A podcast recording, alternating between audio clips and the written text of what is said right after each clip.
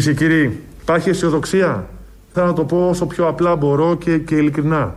Και σήμερα είμαι στην ευχάριστη θέση να σας ανακοινώσω ότι η νόσος, η πανδημία, είναι ακόμα εδώ. Μπράβο! Αφού το βλέπει αισιόδοξα ο αρμόδιος υπουργός, ο Υγείας είναι, ο Βασίλης Κικίλιας, είπαμε να ξεκινήσουμε έτσι με τα αισιόδοξα νέα ότι η πανδημία και η νόσος είναι ακόμα εδώ. Θετικές διαπιστώσεις πάντα από έναν άνθρωπο που είναι πάνω από το πρόβλημα και το διαχειρίζεται άριστα μαζί με όλους τους αρίστους. Ένας άλλος πρωταγωνιστής των ημερών είναι ο κύριος Κωστής Χατζηδάκης, υπουργός εργασίας. Η λέξη παίρνει πολλά εισαγωγικά και χρωματισμούς στη φωνή. Ο κύριος Χατζηδάκης έδωσε μια διαδικτυακή συνέντευξη και μια σήμερα το πρωί τηλεοπτική. Οπότε θα έχουμε αρκετό Χατζηδάκη. Πρέπει να το ακούσουν οι εργαζόμενοι, αυτοί που βγήκαν χθες στον δρόμο, αυτοί που ήταν μαζί με αυτούς που βγήκαν χθες στον δρόμο, που είναι περισσότεροι, αλλά δεν μπορούσαν να βρίσκονται στις πόλεις όπου έγιναν οι διαδηλώσεις. Και όλοι οι υπόλοιποι που δεν νοιάζονται για τίποτα, γιόλο, πρέπει να ακούσουν ότι ο Χατζηδάκης, η κυβέρνηση, αυτός ο υπουργός εργασίας, νοιάζεται τους εργαζόμενους. Να ξέρουν όλοι όσοι μας παρακολουθούν ότι η Νέα Δημοκρατία είναι ένα μεγάλο λαϊκό κόμμα. Νοιάζεται φυσικά και για τις επιχειρήσεις, αλλά από την άλλη πλευρά φυσικά νοιαζόμαστε και για τους εργαζόμενους. Εκατοντάδες χιλιάδες εργαζόμενοι έχουν ψηφίσει τη Νέα Δημοκρατία και μας ενδιαφέρει να δημιουργήσουμε όλες εκείνες τις προϋποθέσεις ώστε να υπάρχει κοινωνική συνοχή, αλλά και από την άλλη ανάπτυξη που θα είναι προς όφελος και των εργαζομένων και των ανέργων.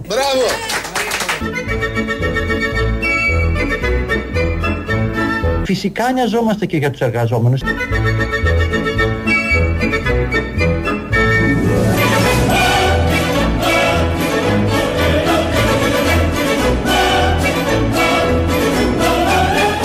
Φυσικά νοιαζόμαστε και για τους εργαζόμενους. Σε ευχαριστώ, Παναγία. Μα ο άνθρωπος το λέει με έναν ύφος και με έναν τρόπο. Απορεί και ο ίδιος και απορούμε όλοι. Υπάρχει κάποιος σε αυτόν τον τόπο που ισχυρίζεται ότι δεν νοιάζονται για τους εργαζόμενους? Γιατί φέρνουν όλο αυτό το νομοσχέδιο? Προφανώς για την υπεράσπιση των δικαιωμάτων των εργαζομένων και μόνο. Για τις ελιές, για τα παιδιά και για άλλα που θα ακούσουμε στην πορεία, γιατί σε κάθε συνέντευξη προσθέτει και ένα λόγο που φέρνει το νομοσχέδιο και το κάνει καλύτερο, είναι η αλήθεια. Ο κύριος Κωστής Χατζηδάκης τα είπε έτσι. Θα ακούσουμε τώρα τι πραγματικά εννοούσε. Να ξέρουν όλοι όσοι μας παρακολουθούν ότι η Νέα Δημοκρατία είναι ένα μεγάλο λαϊκό κόμμα με τους εργαζόμενους στα κεραμίδια.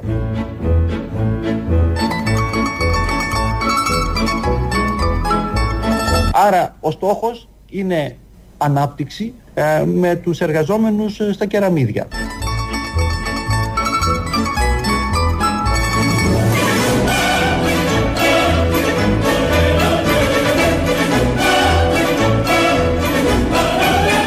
Δεν χωρούν ούτε μικρόψυχες αντιπαραθέσεις, ούτε μίζερες προσεγγίσεις. Σε όσους επιμένουν σε αυτές, ταιριάζει το φιλοκαλούμεν μετευτελείας και φιλοσοφούμεν άνευ μαλακίας.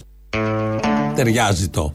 Ότι ταιριάζει το, αυτό που είπε ο Άδωνης δηλαδή, ταιριάζει, το λέει ο Κυριάκος Μητσοτάκης και αυτός άριστος, πρώτος των αρίστων, ο άριστος των αρίστων, και ο Άδωνης και αυτός άριστος και άρρωστος συγκεκριμένος, και βεβαίως ο Χατζηδάκης με τα κεραμίδια και τους εργαζόμενους. Έχει πει μέχρι στιγμής ότι όλο αυτό γίνεται για να πηγαίνουν για ελιές οι εργαζόμενοι. Γι' αυτό το κάνει, γιατί μέχρι τώρα δεν μπορούσαν να πάνε για ελιές και φέρνει νομοσχέδιο ολόκληρο, κοντζάμ νομοσχέδιο, για να πηγαίνουν για ελιές. Τώρα προσέθεσε χτες άλλη μία αιτία, πάντα υπέρ των εργαζομένων, εδώ φοιτητών, νέων εργαζομένων, για να δείξει ότι το συγκεκριμένο νομοσχέδιο είναι πολύ καλό για τα δικαιώματα των εργατών.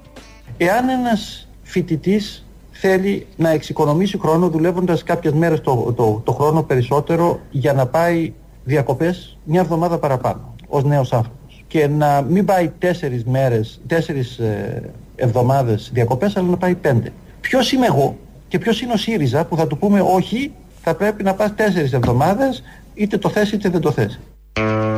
Όλοι αυτοί οι κομπλεξικοί που είχαν κατέβει χτες στην πορεία δεν καταλαβαίνουν, δεν κατανοούν, δεν συμπονούν το φοιτητή. Το δικαίωμά του να πάει 5 εβδομάδες αντί για 4 εβδομάδες. Ορίστε, το είπε εδώ ο άνθρωπος. Με αυτό το επιχείρημα θα τα πάει και στη Βουλή, φαντάζομαι.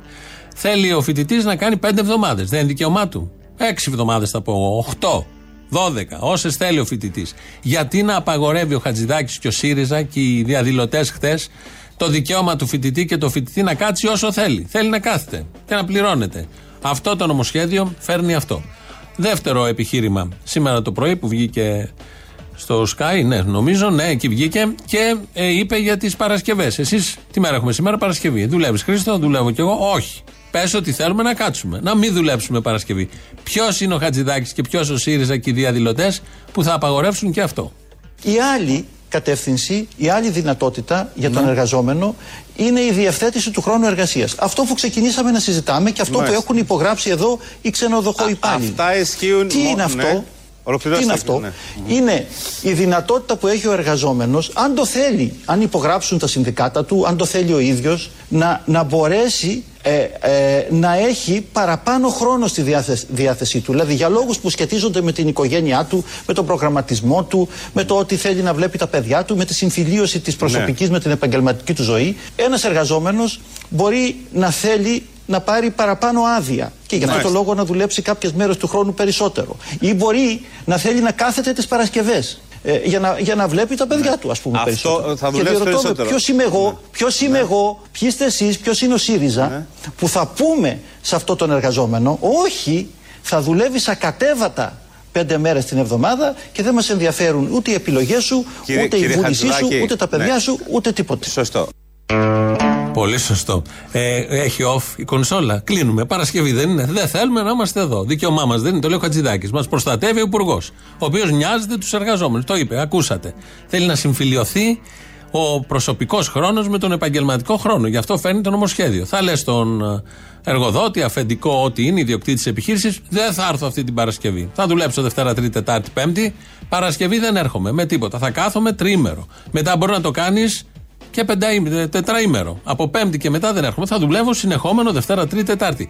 Υπάρχουν λύσεις. Στη δημοκρατία δεν υπάρχουν αδιέξοδα. Για άλλο λόγο είχε υποθεί αυτό, αλλά νομίζω εδώ κολλάει τέλεια. Και επειδή όλο αυτό είναι του γιατρού, κανονικά του γιατρού, πρέπει να πάρουμε και το σωστό φάρμακο. Σας λέω ευθέως, για να μην έχετε πρόβλημα την καρδιά από 20 χρόνια και πάνω, δίνετε διαλόγω την καρδιά σας να γίνει ατσάλινη. Να μην έχει το παραμικρό. Τι είπε ο γιατρός για την καρδιά μου τσέκα που έκανα? Πώς το πες? Μου είπε ο γιατρός, γιατί έκανα τσέκα πρόσφατα, ότι η καρδιά σου, μου λένε, καρδιά αθλητού. Καρδιολόγος από Σντοστίχους, στο ιατρικό κέντρο ήταν άνθρωπος, μαζί με τον γιατρό μου, τον φίλο μου, τον Αρκουμάνη, ήρθαν εκεί και μου λέει: η καρδιά σου είναι αθλητού. Του λέω: παίρνω το ευκάρδιο. Μου λέει: στείλε μου 5. Να.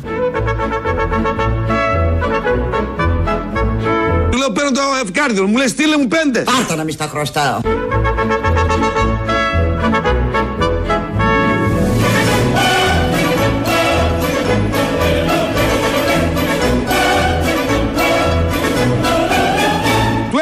Πέντε. Δηλαδή είναι απίστευτο. Του έστειλα 5 ο ίδιος μου. Πριν μια εβδομάδα έγινε αυτό. Γιατί έπαθα πλάκα. Δηλαδή υπάρχει γιατρός.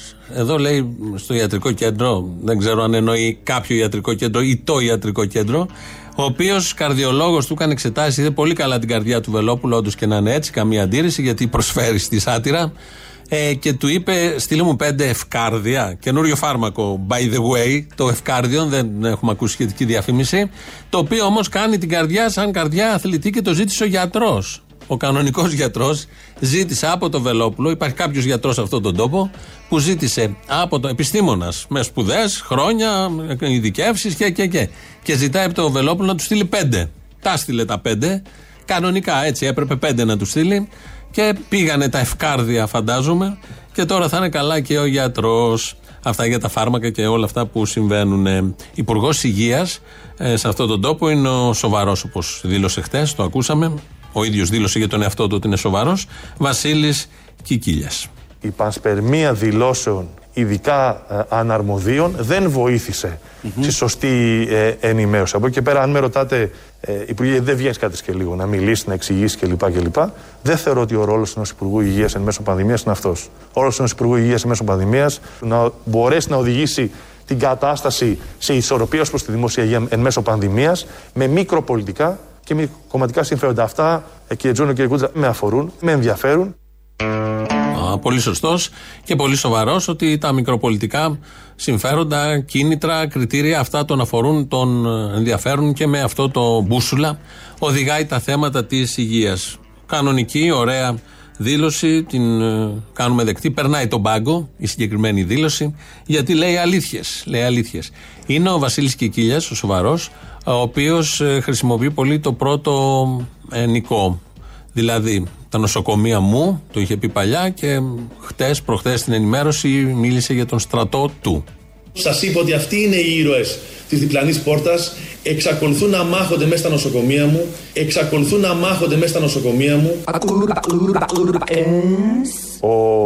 Ο στρατός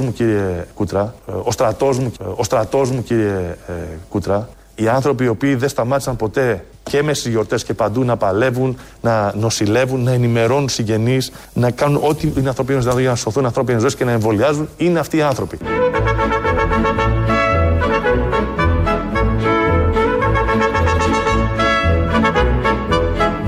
Εξακολουθούν να μάχονται μέσα στα νοσοκομεία μου. Ο στρατός μου, κύριε Κούτρα. Στα νοσοκομεία μου.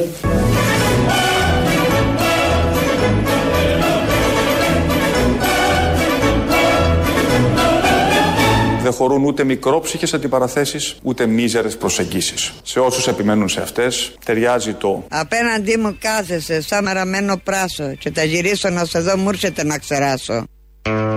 Και αυτό ταιριάζει, είναι η αλήθεια του Κυριάκου Μητσοτάκη.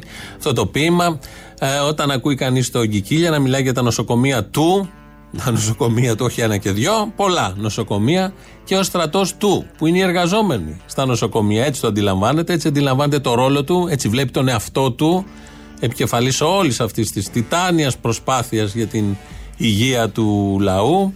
Έτσι τα αντιλαμβάνεται όλα αυτά και έτσι μιλάει και τολμάει και χρησιμοποιεί το «μου» δίπλα από νοσοκομεία και από εργαζόμενους, μαχητές, καθημερινούς, σχεδόν ήρωες στα νοσοκομεία. Αυτός είναι ο νούμερο ένα στην δημόσια υγεία αυτή τη στιγμή, σύμφωνα με την ιεραρχία και τις δομές του κράτους μας. Τι σύστημα έχουμε, όλοι το γνωρίζουμε, σε όλο τον πλανήτη σχεδόν, καπιταλισμός, ελεύθερη αγορά, να το πούμε έτσι, ελεύθερη αγορά. Ευτυχώς που έχουμε ελεύθερη αγορά. Είπα ότι ο Μπάιντεν ένα πλαίσιο, πάμε. Πρέπει να το κάνουμε με τρόπο, αυτό λέει ο πρόεδρος Μπάιντεν, που να μην βρεθούμε αύριο χωρίς εταιρεία που θα φτιάχνει εμβόλιο. Και είπε ο Μπάιντεν να γίνει σε χρονικό πλαίσιο, υπό όρους, με κάποιο τρόπο. Δεν θα το μου λέει ο Τσίπρας, Γιούρια πάρτε, δεν είπα αυτό, θα το σκοτώσω τώρα. Εγώ χαίρομαι το Γιούρια πάρτε είναι στην κομμουνιστική λογική. Δεν έχουμε κομμουνισμό στον πλανήτη ευτυχώς, κύριε Σκουρή, έχουμε ελεύθερη αγορά, δόκτω Θεό. Σε ευχαριστώ, Παναγία. Δεν έχουμε κομμουνισμό στον πλανήτη ευτυχώς, κύριε Σκουρή, έχουμε ελεύθερη αγορά, δόκτω Θεό.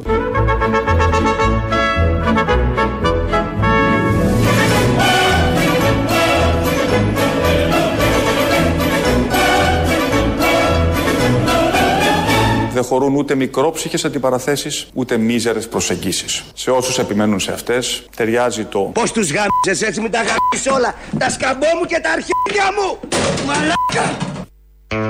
Τα σκαμπό του κυρίως. Έχουμε ελεύθερη αγορά, δόξα τω Θεώ, δεν έχουμε κομμουνισμό, το λέει εδώ ο Άδωνης, με αφορμή το θέμα που έχει από προχθές ξαναξεκινήσει να συζητιέται, με τις πατέντες, τις μεγάλες εταιρείες, που είπε και ο Μπάιντεν με αυστηρό χρονοδιάγραμμα κάποια στιγμή να τις πάρουμε όλοι όταν πια δεν θα υπάρχει λόγος να υπάρχουν αυτές οι παντέντες κτλ. Και έτσι έχουν κρυφτεί πίσω από αυτή τη δήλωση και άλλοι πολλοί που προσπαθούν να πούν ότι να, υπάρχει σωτηρία για τη δημόσια υγεία, μπορεί να γίνει κάτι καλό σε αυτό το σύστημα, εκφράζουν ευχές και σαν τη μύγα στο πίσω μέρος του κάρου νομίζουν ότι η σκόνη που σηκώνεται είναι από τη μύγα. Παρακολουθεί και αυτή η έρμη. Στο δημόσιο διάλογο αυτά συζητιόνται για να ταΐζεται και το πλήθος από κάτω με ψευδαισθήσεις ότι μπορεί να αλλάξει κάτι προς το καλύτερο και διεκδικούν και ρόλους και λένε στο δημόσιο λόγο τέτοιες βλακίες πάρα πολύ από διάφορες πλευρές πια και νιώθουν ικανοποιημένοι ότι αλλάζουν τα πράγματα. Τα πράγματα δεν αλλάζουν. Οι εταιρείες είναι εκεί για να κερδοφορούν και να πατάνε σε πτώματα και δεν θα σταματήσουν να το κάνουν αυτό γιατί πάνω απ' όλα είναι το κέρδος. Είναι αριθμοί, όχι άνθρωποι, όχι ανάγκες των ανθρώπων με τίποτα.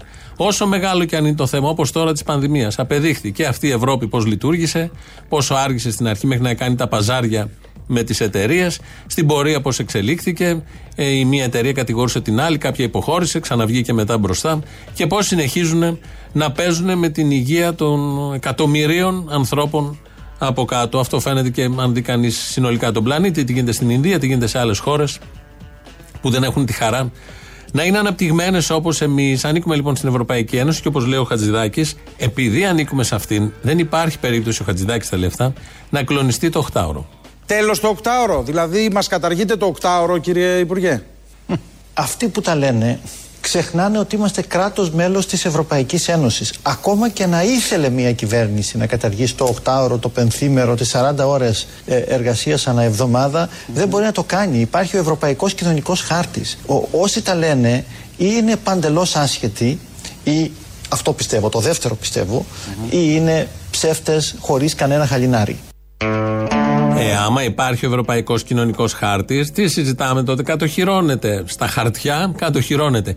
Μα η Ευρώπη, στην Ευρώπη είναι που έχει ξεκινήσει τα τελευταία 30 χρόνια, από το 89 και μετά, μόλις έπεσε το τείχος, να ξυλώνονται ένα-ένα τα φιλεργατικά μέτρα, τα δικαιώματα των εργαζομένων που με πολύ κόπο, πολύ αίμα, δεκαετίες πριν είχαν χτιστεί, είχαν αρχίσει να χτίζονται και πάντα βέβαια με την απειλή του Ανατολικού Μπλοκ δίπλα, που προχωρούσε πολύ γρήγορα σε αυτά τα θέματα και λειτουργούσε ως αντίβαρο, και αναγκαζόντουσαν και από εδώ η Δύση να δίνει και αυτή κάποια ψίχουλα, να πετάει κάποια ξεροκόμματα στους εργαζόμενους για να δείχνει ότι και αυτοί είναι τόσο καλοί όσο οι άλλοι που το είχαν ως μοναδική αντίληψη.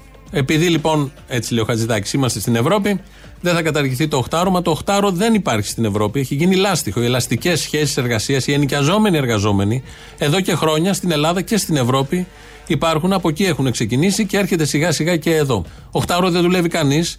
Στη χάρτα μπορεί να υπάρχει ως κείμενο σε ένα μουσείο, αλλά από εκεί και πέρα οι νόμοι και οι διατάξεις και οι μηχανισμοί υπάρχουν για να μην εφαρμόζονται δικαιώματα εργαζομένων. Και όπου εφαρμόζονται, ξυλώνονται σιγά σιγά, όπως πάει να γίνει τώρα και με το συγκεκριμένο νομοσχέδιο. Οπότε η ερώτηση του Γιάννη Τζούνου θα ξαναγίνει και έρχεται η εξής απάντηση. Εμείς τι αλλάζουμε σε σχέση με τη μέχρι τώρα ισχύουσα νομοθεσία? Να. Θα δουλεύεις ακατέβατα 5 μέρες την εβδομάδα και δεν μας ενδιαφέρουν ούτε οι επιλογές σου, ούτε η βούλησή σου, ούτε τα παιδιά σου, ούτε τίποτα. Σωστό.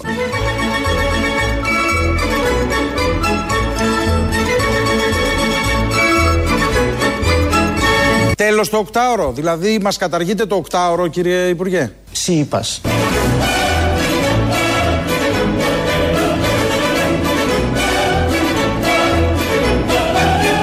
Τέλος το 8ωρο, δηλαδή μας καταργείται το 8ωρο, κύριε Υπουργέ. Βεβαίως, βεβαίως, βεβαίως.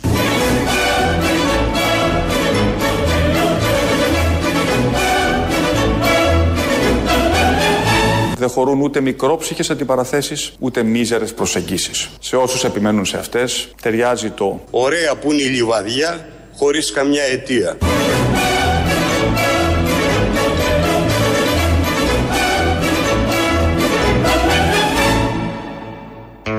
Ελληνοφρένη, όπως κάθε μέρα. Από τα παραπολιτικά 2-11-10-80-8-80, τηλέφωνο επικοινωνίας. Μέσα είναι, σας περιμένει. Κοιτάει το τηλέφωνο πώς και πώς να ανάψουν τα λαμπάκια του τηλεφώνου, ώστε μετά να ανάψουν και τα λαμπάκια τα δικά του. radio-papaki-παραπολιτικά.gr, το mail του σταθμού αυτή την ώρα δικό μας, το παρακολουθούμε. Χρήστος Μυρίδης, χολύπτης του σταθμού αυτή την ώρα εδώ, δικός μας, πατάει τα κουμπιά με επιτυχία μέχρι στιγμής. ελληνοφρένια.net.gr, το επίσημο site του ομίλου Ελληνοφρένια. Εκεί μας ακούτε τώρα live μετά ηχογραφημένους. Στο YouTube επίσης το Ελληνοφρένια Official. Από κάτω έχει και chat να κάνετε και διαλόγους, δηλαδή να αναπτύξετε σκέψεις και να αλλάξετε και ανταλλάξετε. Δεν αλλάζουνε. Να ανταλλάξετε απόψεις. Στα podcast και στο Facebook επίσης μας βρίσκεται. Πρώτο μέρος του λαού μας πάει στις πρώτες διαφημίσεις. Θυμάσαι που σου έλεγα, φίλε, για θέσεις εργασίας, για σκουντιχτής του Μητσοτάκη, να του πεις σταμάτα μαλακίες λες? Να κοιτάει ρε φίλε όλο γύρω, λέει πάντα τζάμπι κάνετε, δηλαδή που δεν υπάρχει ένας να το σκουντίξει εκείνη την ώρα, τι σταμάτα τις μαλακίες ρε παιδί. Δεν υπάρχει, γιατί και αυτός ο ένας που είναι δίπλα απολαμβάνει. Μήπως θες να δουλεύεις 3 μέρες την εβδομάδα σκουντιτής? Ρε φίλε, δεν το είχα σκεφτεί έτσι, αλλά είναι μια θέση εργασίας. Θυμάσαι το έλεγα. Αυτά έβλεπε ο Πούμπουρας και ξεσηκώθηκε. Και αυτό σημαίνει κάποιος να δουλέψει και δωρεάν. Αυτό. Δηλαδή αυτή τη δουλειά, συγγνώμη, αυτό που λέει τώρα ο Θήμιος έχει δίκιο. Να πληρώνουμε. Αυτή τη δουλειά δεν θα ήθελες να πληρώνεις, να την κάνεις? Να είσαι δίπλα στο Μητσοτάκη και να τον πληρώνεις τον Μπούμπουρα και να του λες μαλακίες. Πληρώνεται όμως. Πληρώνεται. Είναι αυτή η δουλειά που θες να πληρώνεται. Δεν πληρώνεται αυτή η δουλειά. Όχι, όχι, όχι, να πληρώνεσαι, φίλε, να πληρώνεις για αυτή τη δουλειά. Αυτή η δουλειά αξίζει να πληρώνεις, να είσαι το.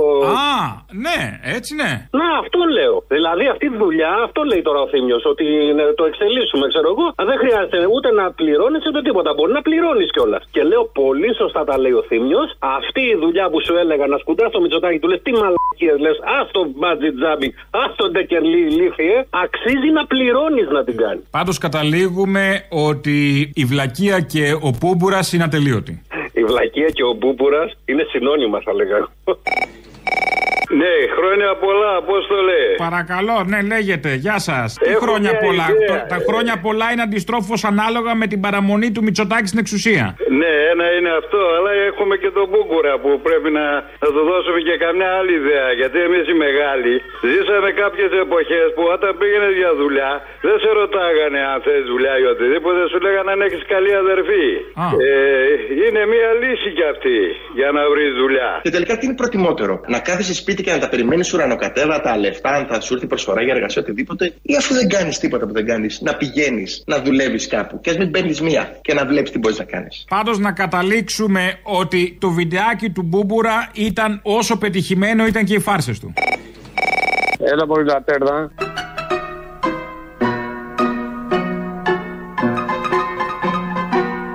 Δεν καταλαβαίνω το πρόβλημά σου με τις λατέρνες. Κανένα. Πάσχα πέρασε, Πρωτομαγιά πέρασε, εκεί εσύ. Έλα, εντάξει, πλάκα σου κάνω. Λοιπόν, άκουσε με. Ρε εσύ, αλήθεια, συμπάσχω όλες τις σατιρικές εκπομπές, δηλαδή τέτοιο τσίρκο κυβέρνηση, τέτοια νούμερα. Ποιες είναι όλες τις σατιρικές εκπομπές? Ας πούμε, παραδείγματος χάρη, εσείς, ο Λαζόπουλος, διάφοροι άλλοι. Δηλαδή, τι να γράψετε, αυτοί σας έχουν ξεπεράσει, τι να πείτε. Τέτοια νούμερα δεν υπάρχουν. Δεν έχει τίποτα. Εμείς δανειζόμαστε ατάκες τους, φαντάσου, για να γεμίσουμε τα προγράμματά μας. Ακριβώς, αυτό ήθελα να πω. Το πήρες από το στόμα μου. Θα το ξαναβάλω πίσω. Γλωσσοκοπάνασε, όχι, μην το βάλεις πίσω. Στο στόμα σου, παιδί μου, που το πήρα. Είσαι μια πρόστιχη, εσύ είσαι μια πρόστιχη. Λίγο. Λοιπόν, σε φιλώ από εδώ. Σε φιλώ.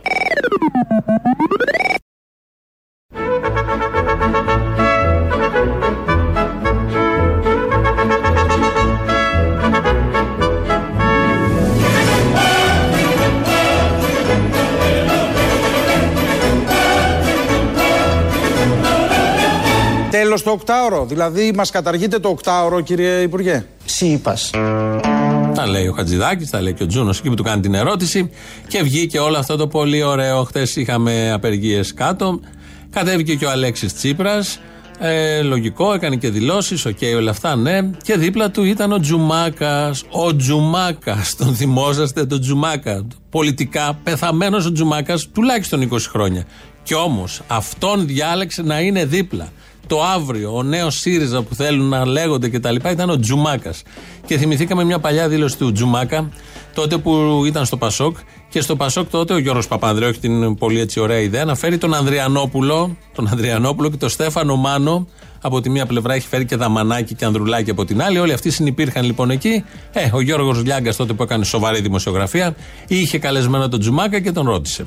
Εγώ είπα να αναρτηθούν 3 φωτογραφίες. Του Παπανδρέου, του αείμνηστου, του Μάρξ και του Έγγελς. Και αυτό ισχύει και σήμερα. Όλα τα άλλα ήταν μια σπέκουλα. Πάντως, κύριε Τζουμάκα, ο Μάρξ με το σημερινό Πασόκ δεν έχει και μεγάλη. Κύριε Τζουμάκα, ο Μάρξ με το σημερινό Πασόκ δεν έχει και μεγάλη σχέση. Άριστη με το Πασόκ του Μάνου και του Ανδριανόπουλου. Άριστη σχέση. Όχι γιατί πολύ μεγάλη. Ο Μάνος και ο Ανδριανόπουλος. Όχι και πολύ μεγάλη. Άριστη σχέση. Εκπροσωπούν τον καπιταλισμό και ο Μάρξ και ο Έγγελς είπαν πολλά για τον καπιταλισμό. Γιατί ο Μάνος και ο Ανδριανόπουλος εκπροσωπούν τον καπιταλισμό και ο Μάρξ και ο Έγγελς είπαν πολλά για τον καπιταλισμό.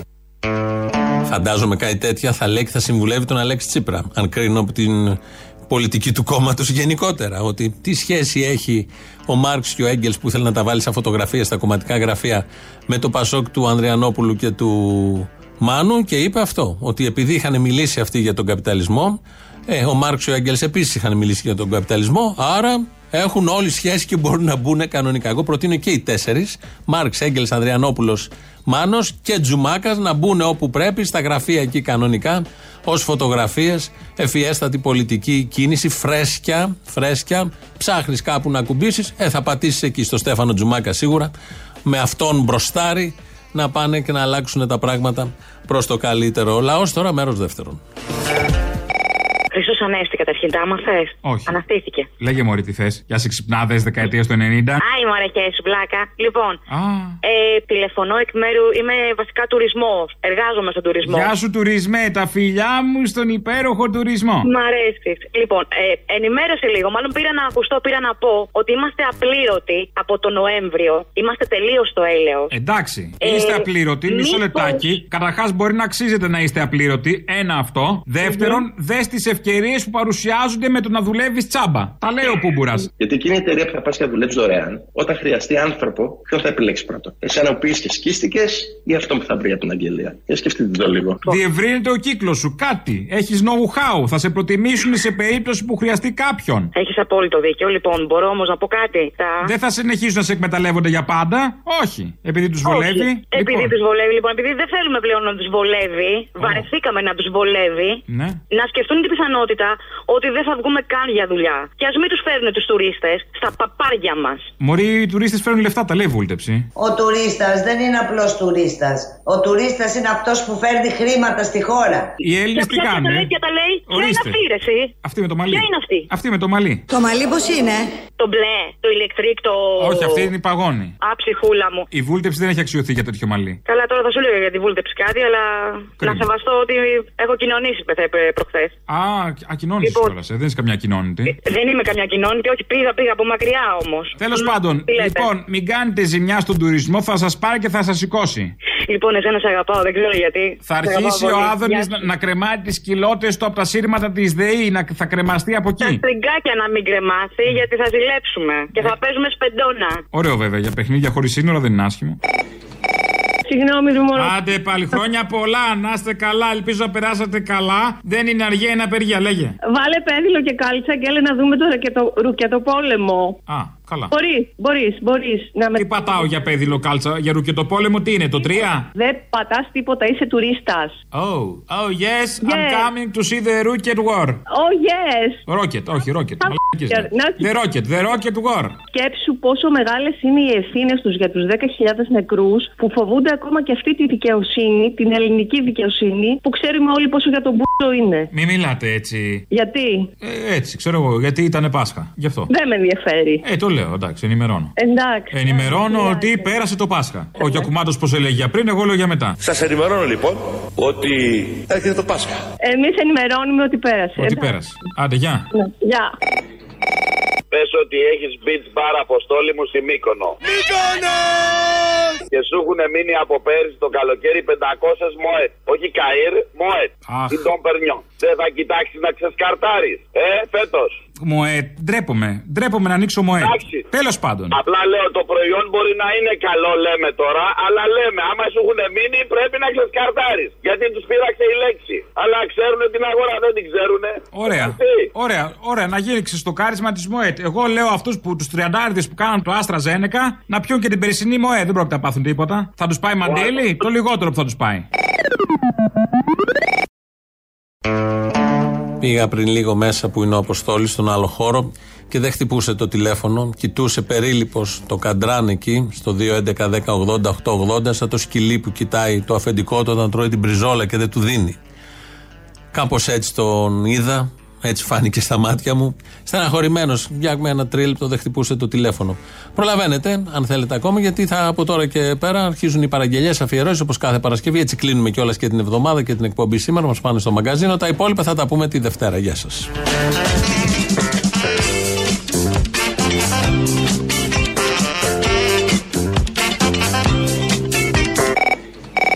Να σου πω, πίνατ ή πίνα? Έχει τάφ στο τέλος? Όχι, είναι τι υπόσχεται, πίνα. Αυτό λέμε. Εκτός κι αν είναι νέα διατροφικό πρόγραμμα. Υιοθέτησε την πίνα. Την πίνα, υιοθέτησε την πίνα. Ας πούμε, γιατί για πίνα, το οποίο σκέψου το για καλοκαίρι είναι βολικό. Έχεις γίνει σαν χλεμπότσα από την καραντίνα. Αυτό, κλαίμε. Πέρασε και το Πάσχα, φάγαμε. Πέρασε και το Πάσχα, πήγε το τσουρέκι γόνα. Υιοθέτησε κι εσύ την πίνα. Ξέρει ο Μητσοτάκης. Κοίταξε, μπορεί να είναι πίνα, μπορεί να είναι και πίνατ. Έτσι, σου λέει θα πας, θα δουλεύεις και θα παίρνεις πίνατς. Έτσι. Αλλά πάλι προφητικός βγαίνω εγώ, χωρίς να θέλω να βλογάω τα γένια μου, το μουστάκι αυτό το πει, ξέρεις. Χωρίς να θέλω να το βλογάω, εγώ δεν είχα πει στη φάρσα, με είπε σε μένα πίνατ. Ωραία, φίλε, δεν το είχα ξεχάσει εγώ αυτό. Κι εγώ τώρα το θυμήθηκα. Βάλε μου τον την Παρασκευή. Θα στο βάλω. Ποια φάρσα ήταν, θυμάσαι? Όχι. Ούτε εγώ. Καλά θα πάει. Θα το βρεις, εντάξει. Ναι. Are you Sky Television? Yes. Listen, I'm just standing up. I'm watching you live at the moment. But... Pardon? I cannot understand your preference. Well, does anybody speak English? Where are you calling from? Athens. Athens? Και μιλάτε την επίσημη, την ελληνική, ε? I can't hear. What? Where exactly? Φωκίωνος Νέγκρη, why? I didn't hear. Φωκίωνος Νέγκρη, πώς το είπατε? Yes, Φωκίωνος Νέγκρη. Α, ωραία. Για πείτε μου λίγο ψηρή. I don't speak Greek. You know ψηρή? I know ψηρή, yes, what about it? Wait a minute, I'll put you through to someone. Γουαγουά? Ναι. Έλα, Ελλάδα εδώ. Τι πάει να πει Ελλάδα εδώ? Ένας Εγγλέζος βγήκε στο τηλέφωνο, δεν καταλάβαινα. Ναι, είστε η τηλεόραση του Sky. Ναι, ποιον θέλετε? Δεν μιλάτε αγγλικά. Καλά, δεν... Όχι, γιατί και εδώ όπως και στο δημόσιο είναι άλλα τα κριτήρια για να πάρουμε θέση. Δηλαδή δεν μιλάγαμε αγγλικά, αλλά είχαμε ωραίο κολαράκι, ξέρω εγώ. Καταλάβατε. Τι πράγμα? Λέω, τα κριτήρια για να προσληφθούμε ήταν άλλα εδώ, σαν τον ΑΣΕΠ. Ναι, μπορεί να μου δώσεις το όνομά σας λίγο? Ξέρετε. Το όνομά σας θέλετε να μου δώσετε λίγο, σας παρακαλώ. Δεν είμαι χριστιανός, δεν έχω βαφτιστεί. Το όνομά σας θα μου δώσετε λίγο. Χρησιμοποιώ το Τζέσικα. Δεν είναι χριστιανικό όμως, το λέω. Πας καλά, άνθρωπε μου. Ναι, why? Δεν πάτε καλά. Ας πούμε να σας κάνω μια μήνυση να ησυχάσουμε. Α. Man, this guy is crazy completely. Μπορώ να μιλήσω με κάποιον υπεύθυνο? Εγώ είμαι υπεύθυνος. I have the responsibility. Completely nuts. Yeah, he's crazy. Nuts, με είπατε εμένα φιστίκι. Πράγμα. Με είπατε φιστίκι. Άκουσα nuts, κάτι για nuts είπατε. Εκλογές, κόμματα, με φρουφρού και αρώματα. Διαδηλώσεις, πτώματα, μ' ανοιγμένα στόματα. Ψηφοδέλτια, σταυρώνα κι όλη νύχτα καύλωνα. Στη Βουλή, στα έδρανα, αχ κι εγώ να έκλανα.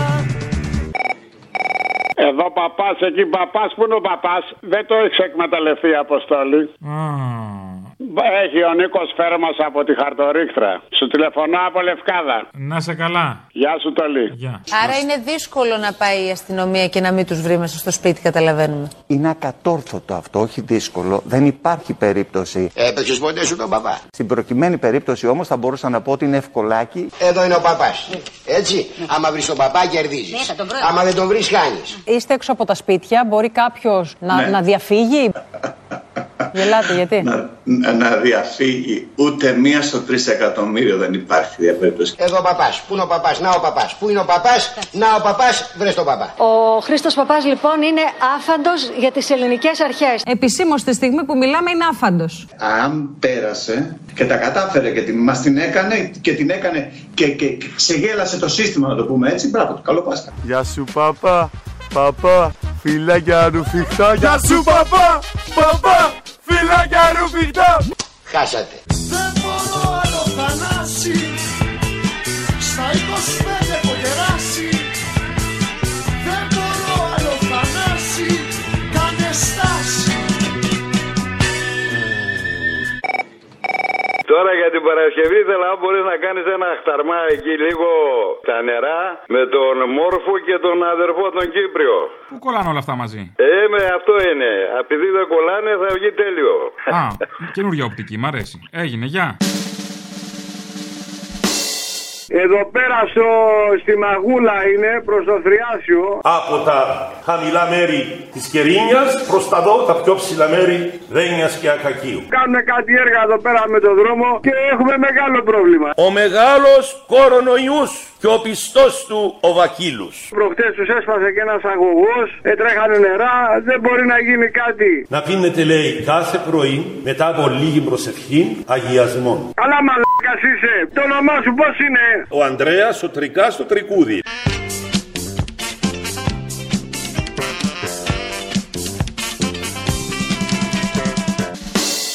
Παρακαλώ, θα ήθελα να δηλώσω συμμετοχή στο Olympus Marathon. Και ποιο νησί και ποια χώρα θα στείλει στη Eurovision τραγούδι? Όχι για τον έρωτα της Αφροδίτης.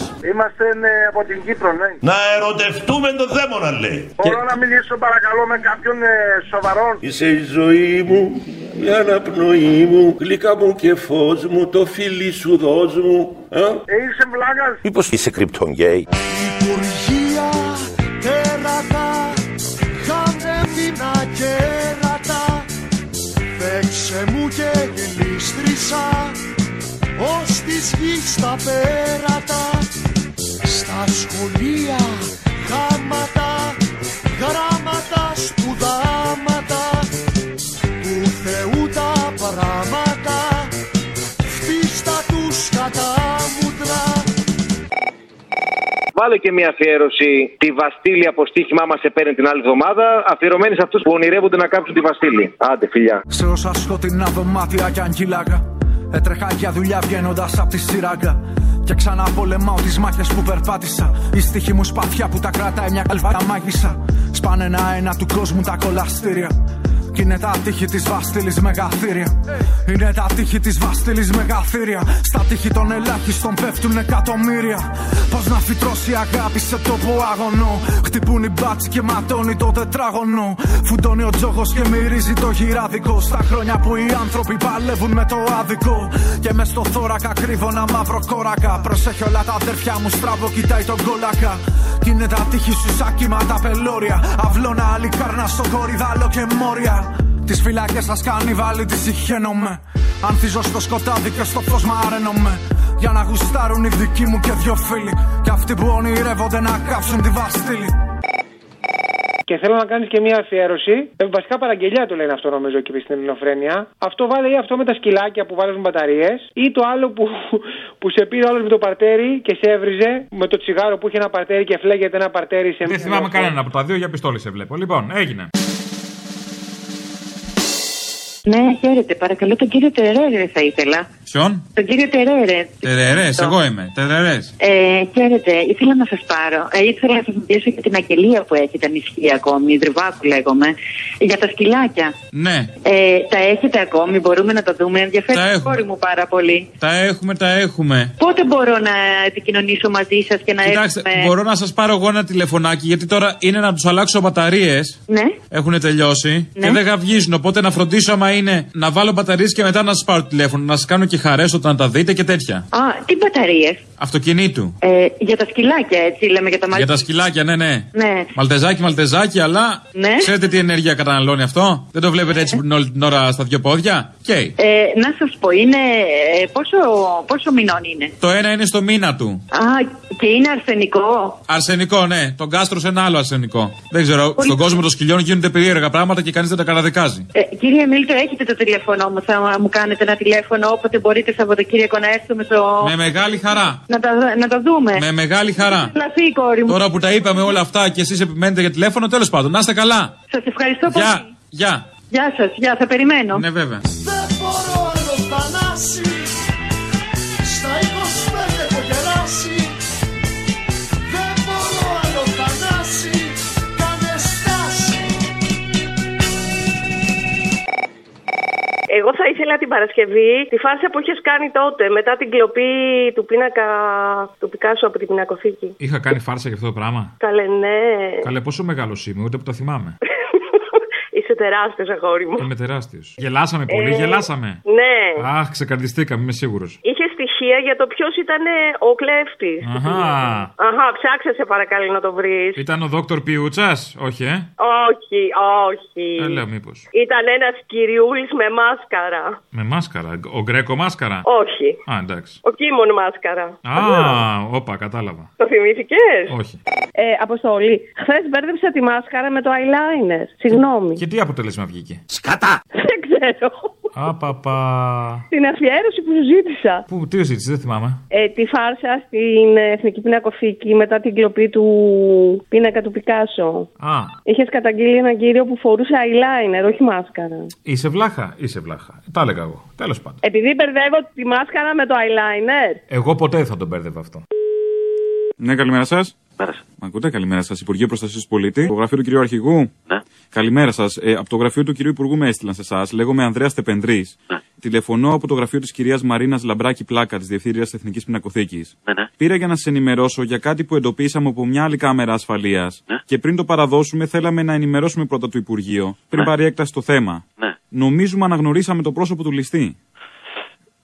Είστε ο κύριος Ανδρέας Τεπενδρής. Μισό λεπτό, κύριε. Ανδρέας Τεπενδρής. Βλέπουμε έναν άντρα ψαρομάλι με κοστούμι και δερμάτινα γάντια να μπαίνει μέσα. Ναι. και ξεχωρίζει από την κάμερα την απέναντι ότι έχει έντονο βλέμμα. Περιφέρεται στην αίθουσα, κοντοστέκεται μπροστά στον πίνακα και κοιτάζει το γυναικείο κεφάλι του Πικάσο πριν το ληστέψει. Ναι. Το κοιτάζει στα μάτια, έχει και ο πίνακας έντονο βλέμμα, δεν ξέρω. Πες το με ένα τηλέφωνο. 211 ναι. 200 5. Ναι, ναι, ναι. Υποψιαζόμαστε από την εικόνα που βλέπουμε απέναντι ότι είναι ο ληστής με το ρίμελ, από το έντονο βλέμμα. Ο άγνωστος άντρας μοιάζει με τον Γκίμονα Κουλούρη. Γι' αυτό πήρα τον κύριο Παπουτσί αμέσως και με έστειλαν σε εσάς βέβαια. Γιατί είπαν ότι είναι υπηρεσιακό το θέμα, δεν είναι πολιτικό. Και φεύγοντας, του έχει πέσει και ένα φυλάκτο, δεν το έχουμε σηκώσει για τα δακτυλικά αποτυπώματα. Είναι ένα εικονισματάκι με τον προστάτη Άγιό του, τον eyeliner. Μάλιστα. Τι να κάνουμε. Είστε από το γραφείο, είπατε. Της κυρίας Μαρίνας Λαμπράκη Πλάκα, της Διευθύντριας Εθνικής Πινακοθήκης. Μαρίνα. Εμείς δεν έχουμε αγγίξει τίποτα. Όχι, μην αγγίζετε. Λαμπράκη. Ήρθε και η ασφάλεια. Ορίστε. Δεν ήρθε η ασφάλεια. Έφυγαν τα παιδιά κάποια στιγμή. Εμείς τους φωνάξαμε πάλι και γι' αυτό εγώ πήρα πριν πάρει έκταση, γιατί είναι και τα κανάλια έξω. Και έστειλα την ασφάλεια επίτηδες για να συνοηθούμε μεταξύ μας. Μην γίνει τώρα, επειδή ο κύριος Κουλούρης ήταν υπουργός. Ένα λεπτάκι θα. Δεν ξέρω, δηλαδή. Θα επικοινωνήσω, θα σας πάρω τηλέφωνο. Εσωτερικό του Πασόκ, μήπως ήταν, δεν ξέρω. Γι' αυτό δεν θέλαμε να ανακατευτούμε εμείς. Να περιμένετε, θα σας πάρουμε τηλέφωνο. Εντάξει, εντάξει. Να είστε καλά.